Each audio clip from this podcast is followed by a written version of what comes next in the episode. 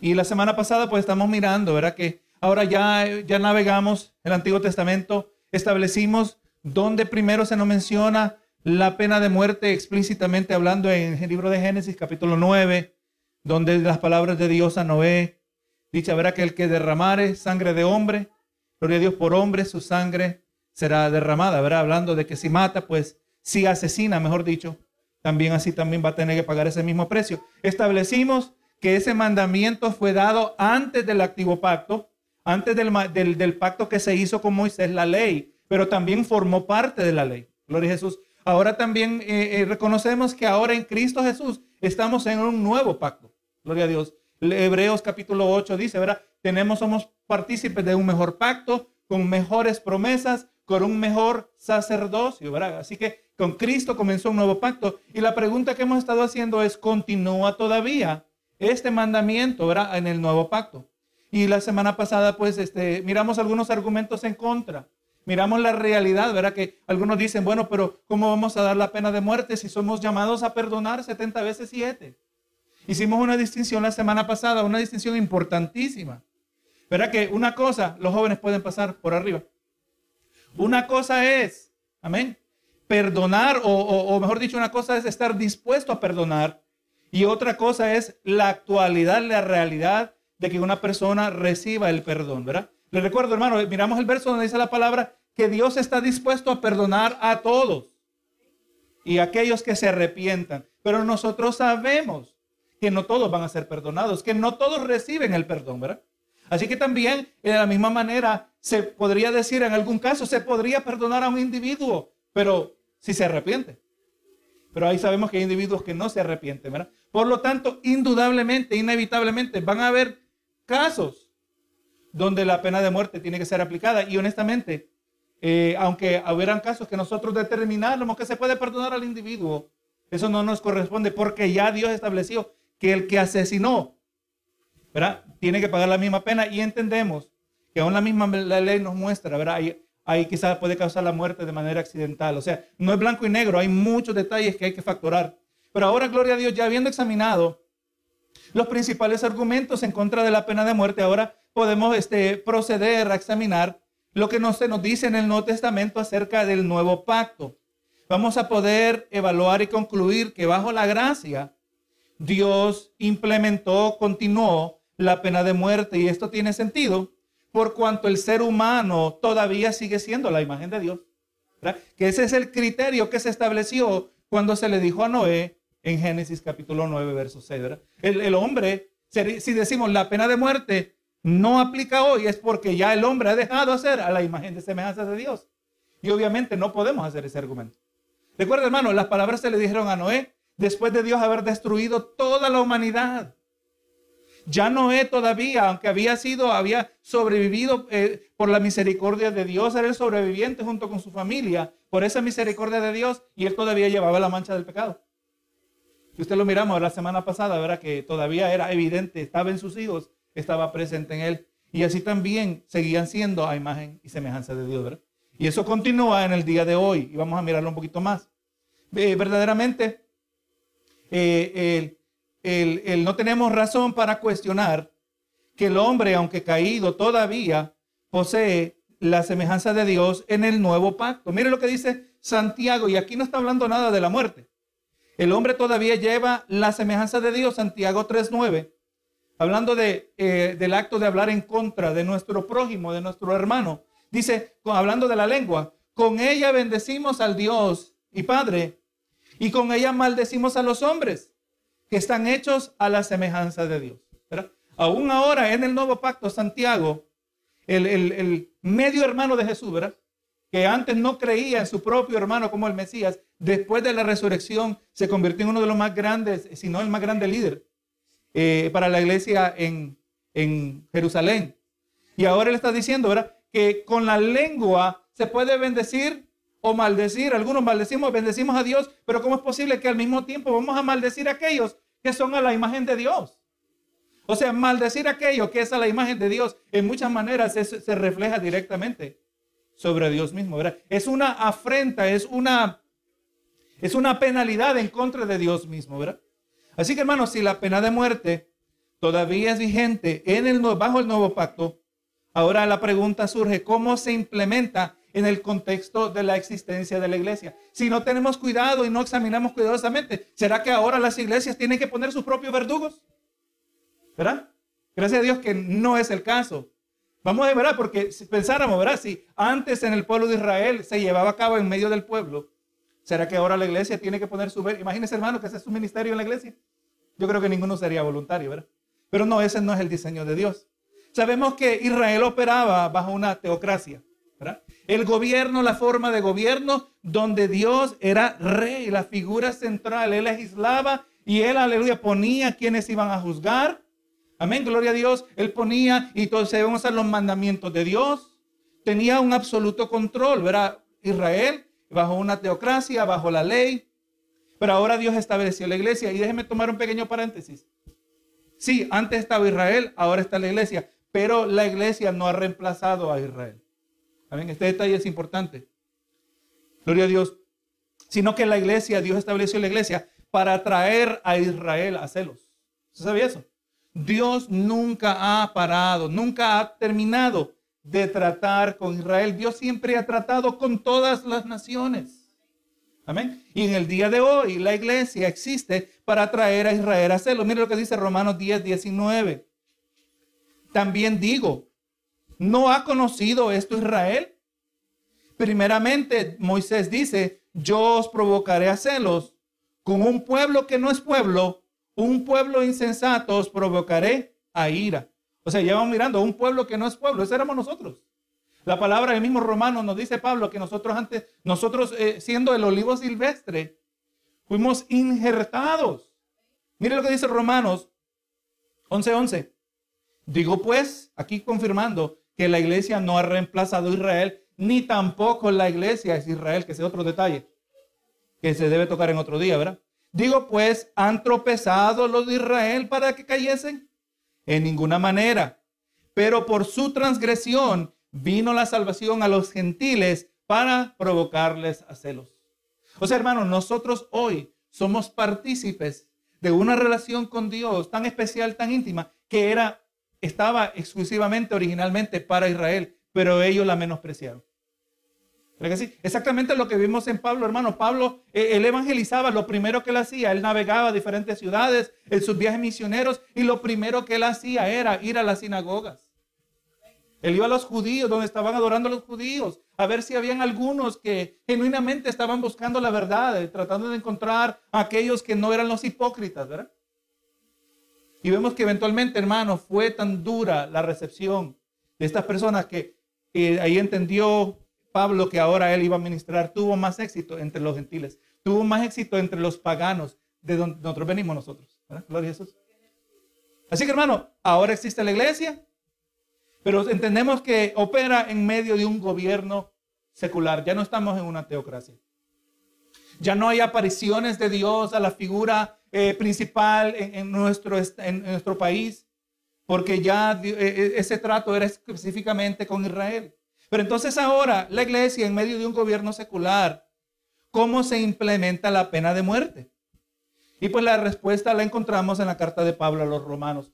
Eh, vamos mirando, hermano, entendiendo el contexto de este capítulo. El capítulo 13, donde vamos a estar mirando, donde vamos a estar estacionados en el día de hoy, nos presenta la más clara instrucción acerca de cuál es la relación del creyente y el gobierno. De eso se trata este capítulo. Acerca de cuál es la responsabilidad civil de cada creyente. Y le voy a decir que nuestra comprensión acerca de este pasaje es de suma importancia, no solo en relación a este tema que vamos a estar hablando hoy, pero también, gloria a Dios, especialmente en luz de lo que hemos mirado en los últimos dos años y medio, donde se pudo observar a líderes extralimitando la autoridad del gobierno. Hermano, en estos dos últimos dos años vimos, hermanos, los líderes haciendo cosas apoderándose de poderes que no les pertenecían. Y la gente dispuesta, eh, hermano, usted sabe, gloria sea el Señor. Póngase a pensar el alivio que nosotros experimentamos y, cada uno tomó las medidas que consideró bien y nos empezamos a congregar después de unos meses. Hermano, usted el, el, alivio de poder congregarnos porque está la necesidad de, de adorar al Señor, ¿verdad que sí? Y damos gracias al Señor que pudimos tomar esa decisión y Dios nos ayudó. Pero hermano, hay iglesias que duraron un año más que nosotros. Amén.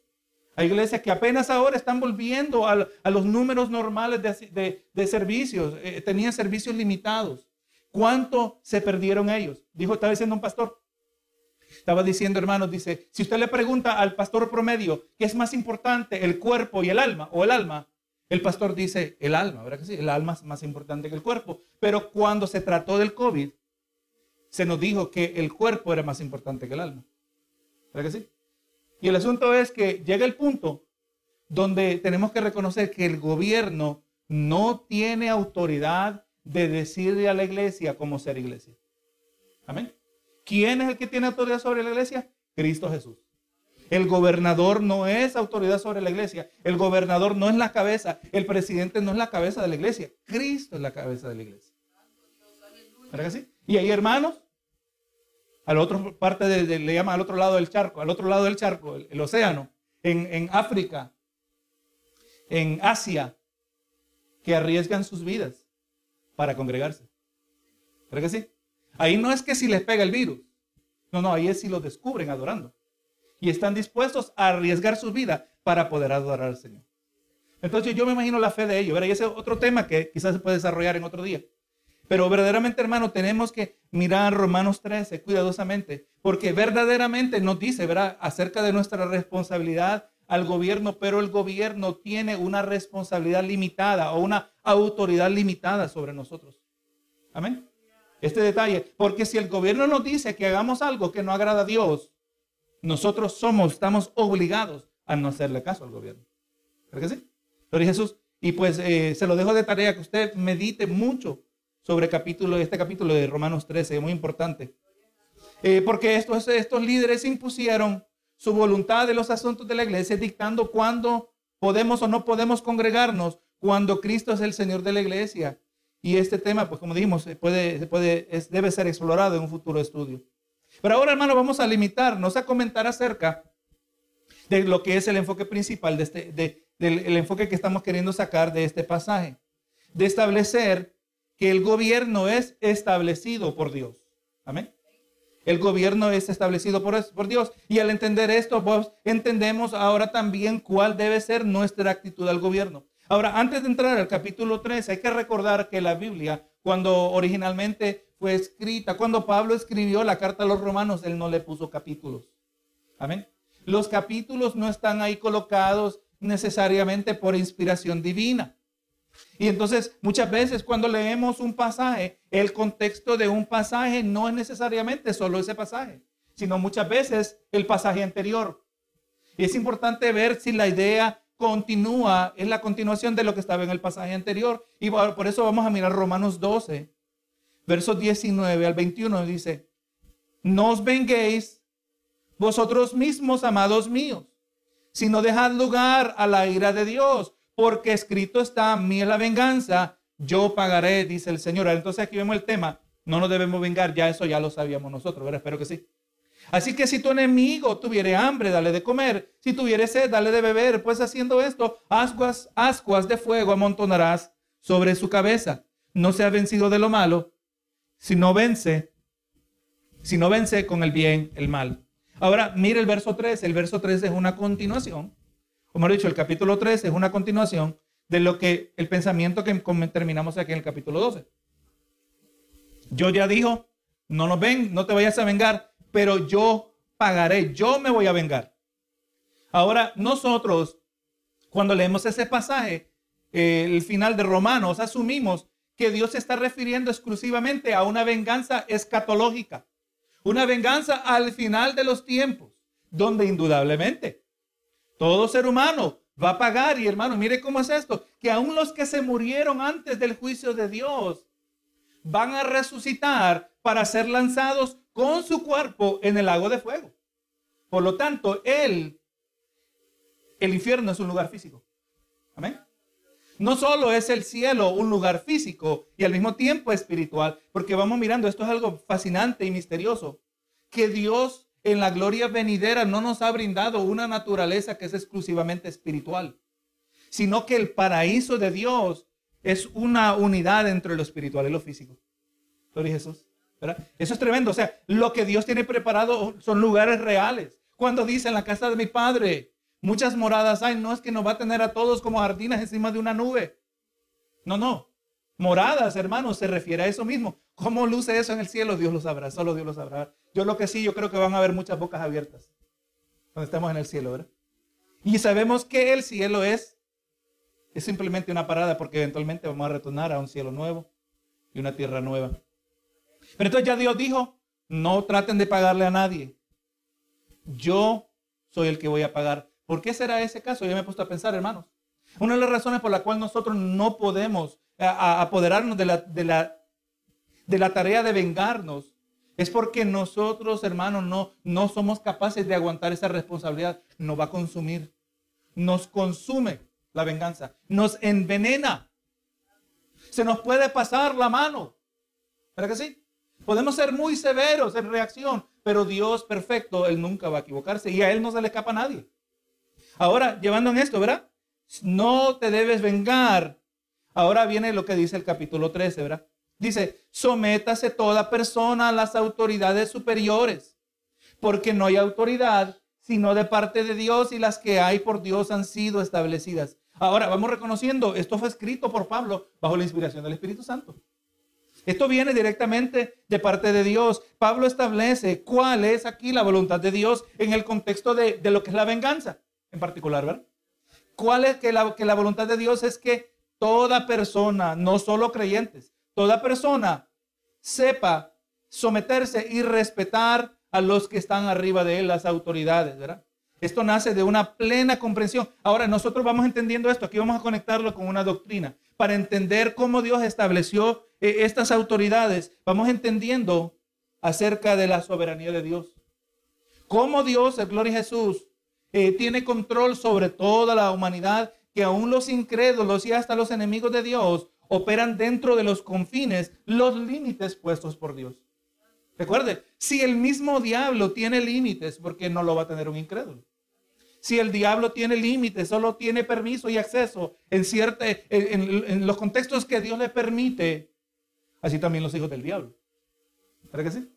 Pero Jesús, todos hermanos, sepan, y este es un detalle importante, Cristo es Señor de señores en este mundo también, hermano la verdad de que Cristo es Rey de Reyes y Señor de Señores no es una verdad escatológica, no es algo que se espera en los últimos de los tiempos. No, hermano, Cristo es Rey de Reyes y Señor de Señores hoy, en este mundo. Pero este Rey, Cristo, ha permitido que la maldad se exprese. Amén. Ha permitido que los malos operen y que ellos también amontonen juicios sobre sí mismos. O sea, todo esto está en el perfecto control de Dios. ¿No nos dice la palabra? Que en los, últimos tiempos, por haberse multiplicado la maldad, usted no cree que Dios no está diciendo, mira, te voy a contar que algo fuera de mi control va a pasar. Se va a multiplicar la maldad. No, hermano, se va a multiplicar la maldad porque Dios permitió que se multiplique la maldad. ¿Podemos aceptar eso? Por lo tanto, Dios establece el gobierno. No importa dónde sea. Yo le voy a decir que eh, yo me acuerdo muchos años atrás que cuando ganó por primera vez Obama, yo sabía que Obama iba a ser malo para el país. Pero de ahí caí en cuenta lo que la palabra dice, que Dios pone y que Dios quita reyes. Y cuando yo acepté, porque yo al comienzo decía, Señor, ¿por qué? ¿Por qué Obama? ¿Por qué, ¿Por qué ocurrió? No, no. Dios lo puso. Dios lo puso, hermano. Si Dios es soberano, Dios lo puso. ¿Verdad que sí? Este detalle es importante porque la, soberanía de Dios, de que Dios gobierna absolutamente sobre todo aspecto de la creación y gobierna activamente aún sobre el mismo diablo. Amén. Hermano, eso impacta nuestra manera de vivir. Que si Dios es soberano y si verdaderamente el maligno se ha acercado a la puerta de tu casa, a tu vida, es por decreto divino es porque Dios así lo determinó. ¿Y qué tal si aquello que, si yo te digo, hermano, mira, tienes esta prueba, tú ya sabes qué hacer cuando hay pruebas? Pero ¿por qué lo tratamos diferente cuando creemos que es un ataque del diablo? ¿No podrías considerar que un ataque del diablo es un tipo de prueba? El trato es el mismo, sea una prueba de, de, de esta situación, o sea el mismo diablo que Dios le permitió que se acerque a tu vida. El trato es el mismo. Tienes que humillarte ante el Señor, tienes que buscar su rostro, tienes que buscar su presencia, hacer su voluntad. Es lo mismo. Se vuelve intranquilo. Gloria es el Señor por eso. ¿Pero por qué? Porque entendemos que Dios está en control. ¿Verdad que sí? Me pegó una enfermedad, Dios está en control. Es por voluntad de Dios que me pegó la enfermedad. ¿Verdad que sí? Todo tiene un propósito. Los malignos, los incrédulos, los hijos del diablo, el diablo mismo, tiene sus limitaciones de dónde pueden pasar. Dios determina el rumbo y curso de la historia de la humanidad y también coloca a las autoridades conforme a su divino decreto. Dios dice así, así va a ser. Eso a mí me, hermano, eso a mí me trae tanta tranquilidad. Que Dios, a Dios no se le pasa nada. No, no dice la palabra, eh, dice que, Dios no puede ser burlado lo que el hombre sembrare. Eso también segará. Está diciendo que cada uno va a recibir su moneda conforme a, a aleluya, lo que le corresponde. Mire lo que dice Daniel 2.21. Dice, Él muda los tiempos y las edades. El curso del tiempo, ¿verdad? Él muda los tiempos y las edades, quita reyes y pone reyes, da sabiduría a los sabios y ciencia a los entendidos. Amén. Es, hermano, eso exalta al Señor. Tiene perfecto control. Entonces, Pablo dice aquí. Ya nos dijo que nos sometamos a las autoridades superiores. ¿Por qué? Porque no hay autoridad sino de parte de Dios. Toda autoridad, y vamos a arreglar, agregarlo. Joe Biden fue puesto por Dios también. Amén. Fue puesto por incompetente, que es como líder, como por corrupto que sean los presidentes de nuestros países, fueron puestos por Dios, porque no hay autoridad sino de parte de Dios. Por Dios han sido establecidas. Oye, esto cae como una cubeta de agua fría al que nunca ha escuchado esto. Pero ¿cómo podemos aceptar esto? en luz. ¿Cómo es posible que todas las autoridades, absolutamente todas, a lo largo de la historia, todas han sido puestas por Dios? ¿Cómo podemos aceptar esto en luz de tan grandes villanos que ha habido en la historia de la humanidad? ¿Qué podemos decir acerca de Hitler, Mussolini, Stalin o Pol Pot? E individuos hermanos que estos hombres que gobernaron, algunos gobiernos tuvieron gobiernos tiránicos responsables de muertes de millones. ¿Sabe que solo Hitler mató a 6 millones de judíos? Solo Hitler. Al mismo tiempo, estamos diciendo que todo esto fue por decreto divino. Hay gente que trata de defender a Dios. No, no, no. Lo que pasa, no, no, no es que Dios los puso. Es, es que, es que Dios está haciendo lo mejor que puede bajo las circunstancias, hermano, un, Dios debilucho en lo que presentan. No, no, tenemos que entender, como lo, que, lo dijo Isaías, ¿verdad? Que sus caminos son más altos que nuestros caminos, sus pensamientos más altos que nuestros pensamientos. Si Dios, si así ocurrió, si así se manifestó, así Dios lo determinó. Y estos corruptos, tiránicos, eh, malvados, líderes que ha habido a lo largo de la historia de la humanidad, responsables de la muerte. Estaba leyendo de Pol Pot, eh, eh, él, era el presidente tiránico de Cambodia, mató a una cuarta parte de la población. Ocurrieron cosas en, en Rusia causando la muerte de millones de personas y se hace difícil aceptar que estos que gobernaron fueron puestos por decreto divino, pero eso es lo que nos está diciendo la palabra. No hay autoridad sino de parte de Dios y las que hay por Dios han sido establecidas. Faraón era bueno. Faraón en el tiempo de Moisés. Era buena persona. Era malo. ¿Pero que sí? Pero leemos de que Dios levantó a Faraón. ¿Sabe quién era malo también? Nabucodonosor. Dios le dijo a Nabucodonosor a través de Daniel que él es el que lo había puesto como rey. Y era malo, hermano. Gente mala que miraba a una mujer embarazada y le cortaban la panza. Gente mala. Dios los puso. Pues, eh, pero debemos poder hacer, aceptar que Dios está ah, detrás de todo esto. Y entonces, y si no podemos aceptar esto, jamás podríamos aceptar que Dios también determinó permitir el satánico gobierno del anticristo. Si tiene problema con Stalin, con Mussolini, con Hitler, y que Dios estaba obrando a través de esto, entonces usted no va a poder aceptar lo que dice en Apocalipsis 13, capítulo 4. Dice, y adoraron al dragón, que había dado autoridad a la bestia y adoraron a la bestia, diciendo, ¿quién como la bestia y quién podrá luchar contra ella? Hablando del anticristo. También se le dio boca y que hablaba grandes cosas y blasfemias y se le dio autoridad para actuar 42 meses. ¿Quién le dio autoridad? Dios le dio autoridad, ¿verdad? ¿Y quién le permitió hablar blasfemias? Dios le permitió, ¿verdad? Y abrió su boca en blasfemias contra Dios, hermano. Si Dios ahí hubiera querido, le mata lo manda un rayo y lo mata. Lo desvanece, lo convierte en partículas microscópicas o puede desvanecerlo completamente, pero no. Abrió su boca en blasfemias contra Dios para blasfemar su nombre, de su nombre, de su tabernáculo y de los que moran en el cielo. Y ahora mire el verso 7. Y se le permitió hacer guerra contra los santos y vencerlos. También se le autoridad sobre toda tribu, pueblo, lengua y nación.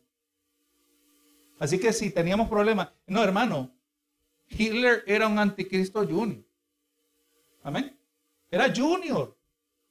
El que viene después es el peor de todos. Estamos hablando de la persona más mala y, y al mismo tiempo mala, carismática, poderosa en batalla, la figura que será el anticristo.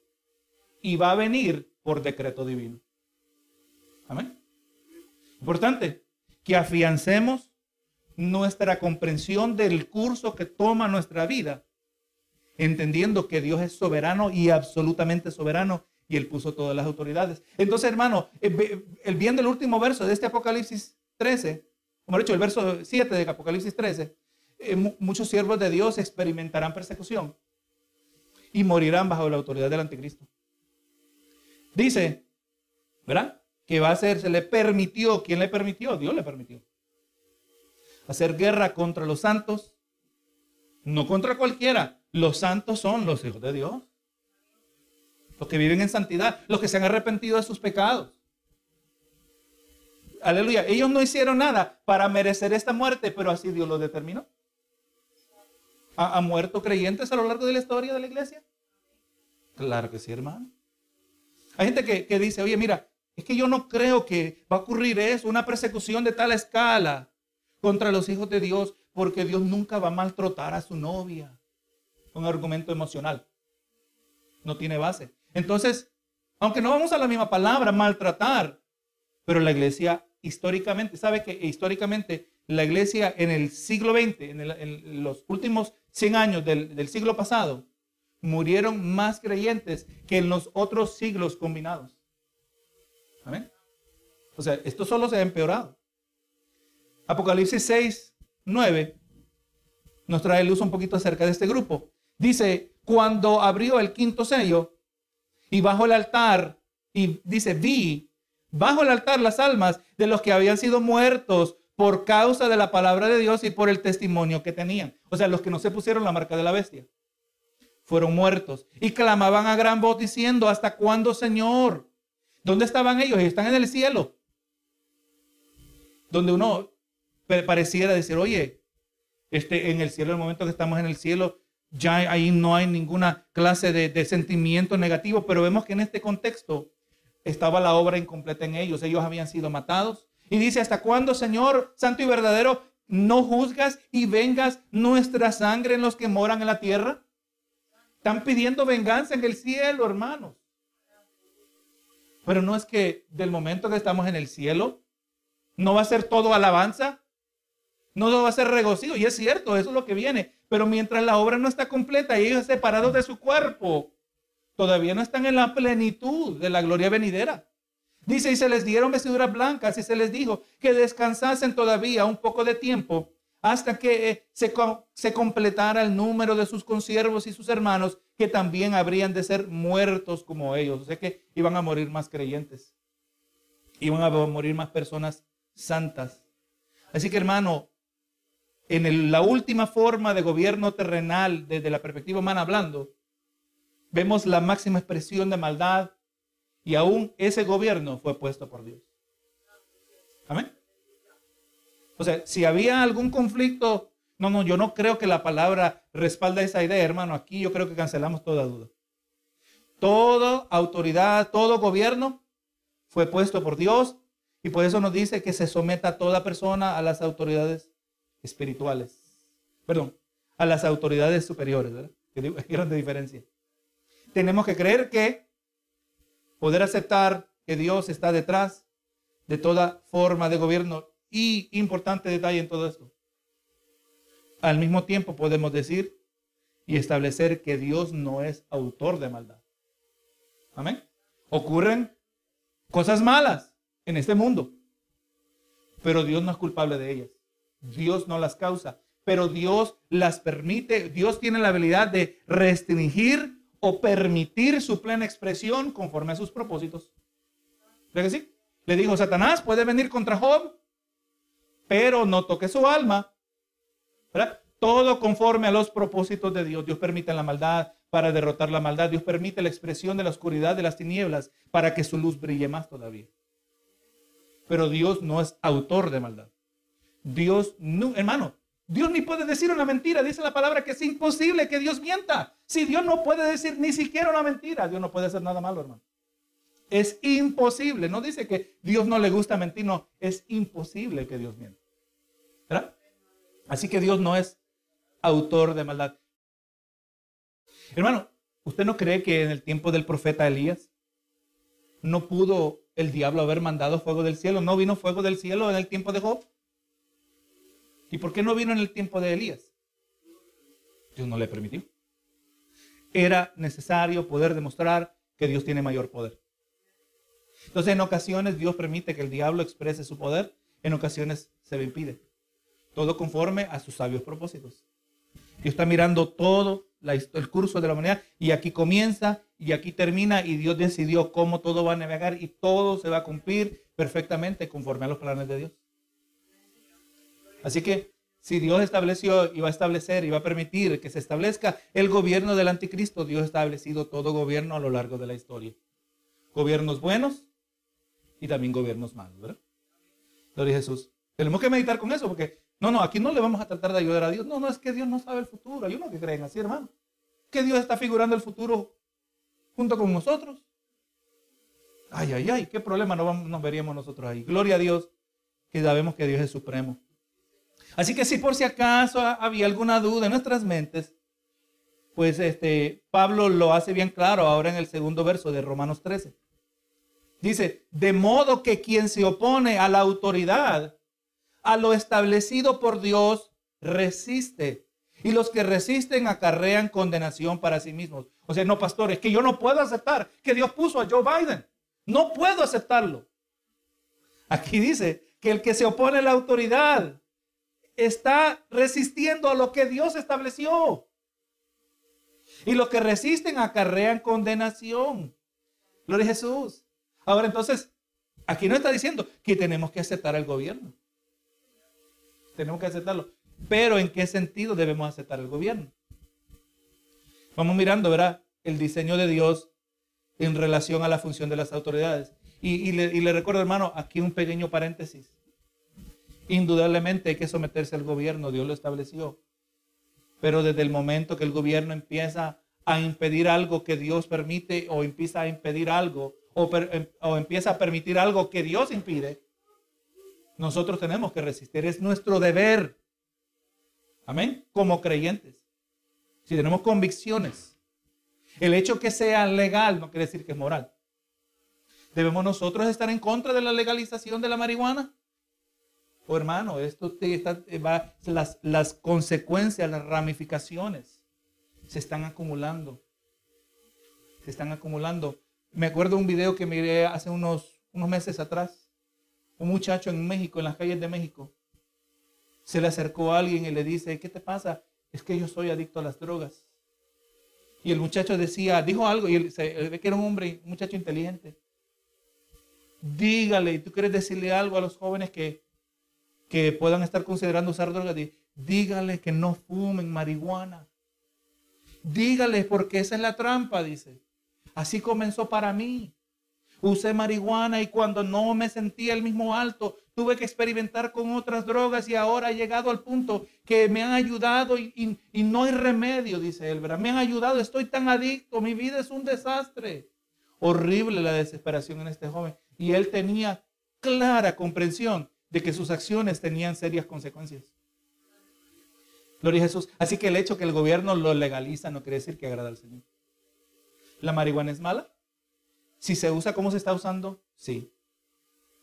Pero si Dios la hizo, tiene propiedades medicinales. Todo, todo lo que Dios hizo es bueno, pero en exceso es malo, ¿verdad que sí? Gloria a Jesús. Otro detalle, un tema para otro día, ¿verdad? Que un día vamos a tener que hablar acerca de esto mismo. Pero entonces, hermano, eh, ¿en qué, en qué manera nos debemos eh, someter o aceptar el gobierno? Mire el verso 3, aquí se nos presenta el criterio. Porque los magistrados o mandatarios, ¿verdad? Dicen, no están para infundir temor al que hace el bien. Y vamos viendo en qué sentido. Cuando el gobierno opera conforme a su esfera de autoridad, Dios le dio la esfera de autoridad a la iglesia y Dios le dio esfera de autoridad al gobierno. Ambos establecidos por Dios, ¿verdad? Mientras el gobierno está para infundir el temor a los que, eh, no está para infundir el temor a los que hacen el bien, sino al malo. Quieres pues no temer a la autoridad, haz lo bueno y tendrás alabanza de ella. Así que hermano, los mandatarios están para infundir temor. Hermano, este, cuando se vemos esto, verá que hay autoridades que infunden temor. Esta es la gracia de Dios donde Dios restringe la maldad. Amén. Como ya hemos hablado en otras ocasiones, Dios muestra una gracia común a los creyentes y a los incrédulos de la misma manera, ¿verdad que sí? Mientras hay autoridades, mientras hay leyes, las autoridades infunden temor. ¿Por qué se respeta a los policías? Porque andan pistola. ¿Verdad que sí? Se respeta el uniforme porque ellos tienen la habilidad y la autoridad de usar fuerza letal causar la muerte del individuo, aunque lamentablemente en los tiempos de hoy ya eso se está perdiendo, ¿verdad? Hermano, la expresión de Dios, aún en un mundo secular, hay líderes con autoridad que establecen y aplican las leyes que sirven como incentivo contra la expresión de la maldad. El criminal es incentivado a no cometer crímenes si la penalidad es suficientemente severa. Le voy a decir que estaba escuchando a unos líderes espirituales, unos pastores, Estamos hablando de que el diseño de Dios en cuanto a la penalidad a unos criminales en la cárcel en el día de hoy no es conforme el diseño de Dios.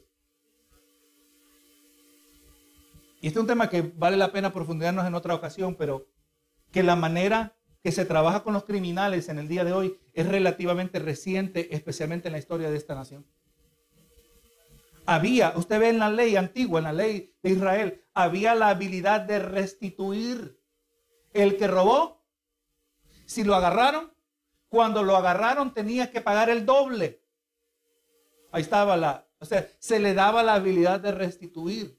Hoy en día miramos que lamentablemente en las prisiones es donde los ladrones se vuelven más sofisticados, ¿verdad que sí? Se aprenden los trucos el uno del otro. Benito Jesús. Pero realmente, hermano, eh, vamos mirando, necesitamos, ¿verdad? La guía de Dios. Lamentablemente, nuestros líderes cada vez sacan a Dios más y más.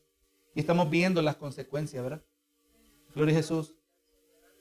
Pablo continúa diciendo que si hacemos lo bien, no tenemos razón para temer a las autoridades. Y ahora miremos, hermano, cómo Pablo continúa desarrollando la idea del gobierno como institución de Dios. Y ahora este verso 4 es clave para nuestro argumento a favor de la pena de muerte como parte del nuevo pacto. Ahora aquí si algo se le, olvidó todo, no se le olvide el verso 4. Dice, hablando, hablando del magistrado que tiene, que está para infundir temor al que hace, no al que hace el bien, sino al malo, dice. Y ahora el 4 dice, porque es servidor de Dios. Entonces ya miramos, Dios establece gobiernos y aún también esos impíos que operan en los gobiernos, dice, son servidores de Dios para tu bien. Pero si haces lo malo, teme, porque no en vano lleva la espada, pues es servidor de Dios, vengador para castigar al que hace lo malo. Nos debe sorprender que Pablo está diciendo, ¿verdad? Que el magistrado es servidor. Pero ahora, ¿por qué nos debe sorprender? Porque esto está diciendo, se lo está diciendo, hay que recordarle el contexto. Se lo está diciendo a los hermanos, los creyentes en Roma. Amén. Recuerde, eh, Pablo no escribió, iba a haber una audiencia moderna pensando en nosotros. Él ni sabía que íbamos a existir nosotros. Recuerde, Pablo pensaba que se iba a ir con Cristo en, el rapto. ¿Verdad?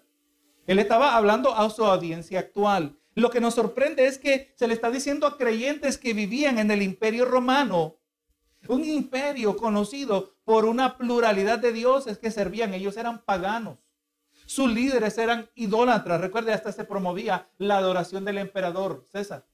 Sus líderes eran idólatras, corruptos, pero también perversos. Vamos mirando, hermano, que mucho de lo que estamos mirando hoy, las perversiones que están haciéndose eh, aceptables, eran parte del gobierno del imperio romano. Y al mismo tiempo se nos dice, sorprendentemente, que aún así fue establecido por Dios. Dios pone y quita reyes, ¿verdad? Dios pone emperadores, quita emperadores, Dios pone presidentes y también los quita. Los, aquellos que le agradan y aquellos que son corruptos, todo Dios los pone y los quita conforme a sus propósitos. Pero entonces, ¿cómo podemos saber que el imperio fue establecido por Dios? Por el simple hecho que el, que el imperio existió. Por el simple hecho que Dios le permitió existir. Porque usted sabe, hermano, si Dios no quiere que algo ocurra, eso no va a ocurrir. ¿Verdad que sí? Llegó a existir algo, así ya usted ya sabe, Dios lo permitió. Todo por decreto divino, de acuerdo a los propósitos de Dios. Y, ahora, hermano, vamos mirando que eh, con el tiempito que nos queda, vamos a mirar más adelante en un momento, que hay un argumento que hay gente que dice, no, no, pero es que este argumento de someterse a las autoridades que han sido puestas por Dios solo era para los cristianos en Roma en el primer siglo. Y eso no necesariamente aplica ahora. Hoy no tenemos imperio. Hoy no tenemos, eso lo que tenemos son gobiernos nacionales. Vamos a mirar que mm, ese argumento no tiene base. Pero dice, ¿verdad? Porque servidor de Dios para tu bien, porque no en vano lleva la espada. Entonces ahora nosotros nos ponemos en las sandalias de los creyentes en el tiempo de Roma. Y vamos mirando que cuando se dice que este servidor de Dios lleva la espada, se nos dice que no la lleva en vano para el que hace lo malo. En el tiempo de Pablo, la audiencia original pudo comprender que la espada era un instrumento de muerte. Amén. Y, la, y simboliza la autoridad del gobierno civil para aplicar castigo, incluyendo la máxima penalidad por los crímenes que la merecen. El gobierno tiene autoridad de parte de Dios para utilizar la espada cuando sea necesario como parte del propósito de Dios para restringir la maldad en la sociedad. No en vano lleva la espada. Es como el papá. Ahora póngase a pensar, el papá o la mamá que le dice al hijo, te voy a pegar. Usted ha conocido padres que le dicen, te voy a pegar, pero nunca le pegan. Y es como que no le dijo nada. Te voy a pegar. Y el hijo como que no. Oye, pero qué, mira que, que, porque no se le enseñaron a respetar la autoridad de los padres. Aquí se nos dice, ahora imagínense, el, el gobierno en el tiempo de Roma, tengo la espada, pero nunca la usan. No, no. No en vano llevan la espada. Llevan la espada porque utilizan la espada. El policía en el día de hoy lleva la pistola porque utiliza la pistola, aunque se le está quitando las autoridades a los policías en el día de hoy. Usted sabe que las supuestas protestas, rayas, saqueos que hubo al comienzo del año 2020, a los policías se les decía que no pararan a los delincuentes aunque estaban quemando los negocios. Pero vamos mirando, hermanos, que esto es lo que ocurre cuando el gobierno no ejerce su autoridad. Amén. Estaban tirando basura contra edificios federales y a los agentes federales se decía, quédense dentro del edificio mientras no le prendan fuego, no hagan nada. Gloria a Jesús. No, no, hermano, aquí, de acuerdo al diseño de Dios, el gobierno no lleva la espada en vano. ¿Verdad? Porque la va a utilizar. Y vamos mirando en todo esto, ¿verdad? Y ahora cuando miramos aquí en, Hechos, eh, Hechos 25, 11, Pablo claramente reconoce la vigencia de la pena de muerte. Aquí está hablando Pablo defendiendo su causa. Y dice, porque si, en algún, si algún agravio o alguna cosa digna de muerte he hecho, no rehuso morir. O sea, él entendiendo, si yo he hecho algo malo que merece muerte, yo acepto la penalidad. Pero si nada hay de las cosas que, de que estos me acusan, nadie puede entregarme a ellos, a César apelo, ¿verdad? Ahí donde apeló a César. Entonces vemos que aún ahí Pablo acepta que, que hay momentos donde la pena de muerte. Y está hablando ahora de su propia carne. Si yo he hecho algo malo y merezco pena de muerte, pues pena de muerte. Yo no me rehuso a morir. Ya entendiendo esta parte, vemos que sí existe el contexto donde el gobierno tiene la habilidad de ejercer fuerza letal. Amén. Fuerza mortal. Ahora, lo que vamos a mirar que es relacionado tenemos la habilidad de nosotros de defendernos. y qué es lo que dice la palabra del Señor, ¿verdad? Y, y luego está tan entretejido este tema que habían versos que yo quería usar hoy que indudablemente nos iban a llevar en esa dirección. Entonces los voy a dejar para, y usted va a ver cuando miremos esos versos, van a ver que aplican a lo que estamos hablando hoy. Vamos a hablar también, ¿verdad? De, de cuál es nuestra posición acerca de la guerra. Eh, aunque le puedo decir que eh, entendiendo la, posición bíblica acerca de la guerra, al mismo tiempo la mayoría de las guerras que hemos visto hoy, nosotros no la, no la, no vamos a respaldar, ¿verdad? Porque no han sido necesariamente algo que es para la gloria del Señor. Ahora miremos el verso 5. Por lo cual es necesario, eso lo vamos a leer hasta el verso 7. Por lo cual es necesario estarles sujetos. ¿Por qué es necesario estarles sujetos? Porque son servidores de Dios, porque fueron puestos de parte de Dios, no solamente por razón de castigo, no solo porque cuando somos malos nos va a ir mal, pero dice, sino también por causa de la conciencia. O sea, todo ciudadano tiene doble razón para respetar al gobierno civil. Primero por la amenaza de espada, por hacer el mal, pero también por nuestra conciencia, porque nuestra conciencia nos acusa delante de Dios. ¿Verdad? Dios es el que nos puso la conciencia. Así que tenemos que respetar. Verso 6. Pues por esto, ahora mire, esto es una parte que quisiéramos que no estuviera ahí, pero ahí está. Y nos conviene. Pues por esto pagáis también tributos. Porque son servidores de Dios que atienden continuamente a estos mismos. Recuerde, se le está diciendo a los creyentes en el tiempo del imperio romano. Y le está diciendo que ustedes hacen bien al pagar los impuestos. Pero allí si eso aplicaba en aquel entonces, también aplica en el día de hoy. Así que no solo debemos respetar al gobierno, pero también es necesario pagar nuestros impuestos para promover la existencia de un gobierno civil que es servidor de Dios, aunque ellos mismos no se miren así. Biden, tú eres servidor de Dios, en un sentido, ¿verdad? En el caso de, de Biden, él, es el que está trayendo, está facilitando el juicio de Dios sobre esta nación. Su incompetencia, ¿verdad? Su inhabilidad. Y, decimos Biden, pero sabemos que Biden es en el mejor caso un títere. Los que están detrás de él, algunos dicen que Obama todavía es presidente. El tercer término de Obama. Pero el asunto es, hermano, que aún él fue, fue puesto con un propósito. Amén. ¿Se está multiplicando la maldad? Oh, claro que sí. Se multiplicó la maldad.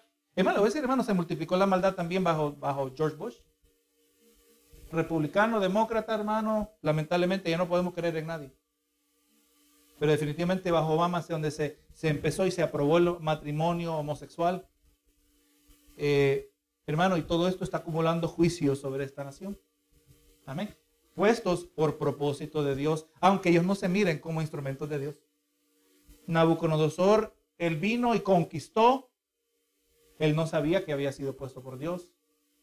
Él pensó que él lo había logrado todo y en su orgullo Dios lo humilló. Vivió como siete años como bestia. Se humilló. Y Dios mandó aviso también que el, imperio babilónico iba a ser juzgado por los medo-persas. Y ellos medo-persas hicieron maldades también. Y también Dios mandó decir que los medo-persas iban a ser juzgados por los griegos. Mire cómo es eso, hermano. O sea, nadie se escapa. Pero también son instrumentos de Dios. Recuerden, Nabucodonosor vino y formó parte del juicio que Dios trajo sobre el pueblo de Israel. Por su desobediencia llevaron, fueron llevados cautivos 70 años a Babilonia. ¿verdad? O sea, era malo, pero era instrumento de Dios. Podemos mirar, ¿verdad? Eh, y en ocasiones es complicado, Señor, ¿cómo, ¿cómo todo esto y al final tú no sales mal? Gloria a Dios, la gloria es para el Señor. Dice el verso 7, pagar a todos lo que debéis, al que tributo, tributo, al que impuesto, impuesto, al que respeto, respeto, al que honra, honra. Así que hermano, pues este, este pasaje es factorado en nuestra comprensión, donde afirmamos que solo Dios, mire cómo es esto, ¿verdad? Solo Dios tiene la autoridad para quitar la vida. Pero de acuerdo a Romanos 13, Dios ha delegado esa autoridad al gobierno civil. No hay contradicción, ¿verdad? Solo Dios tiene autoridad para quitar la vida, pero Dios en este caso determinó dar esa autoridad de la pena de muerte en manos de seres humanos en medio del gobierno civil. Por lo tanto, hermanos, no tenemos que poner verdugos en la iglesia. Gloria a Dios por eso. ¿Verdad? Gloria a Jesús. Y ahora finalizamos esta sección entendiendo que este mandamiento no era exclusivo a, los creyentes en Roma, no solo era para ellos, pero que ciertamente aplica a todo creyente a someterse a toda autoridad donde se encuentre en todo tiempo. Primera de Pedro, y con eso terminamos. Primera de Pedro 2.13.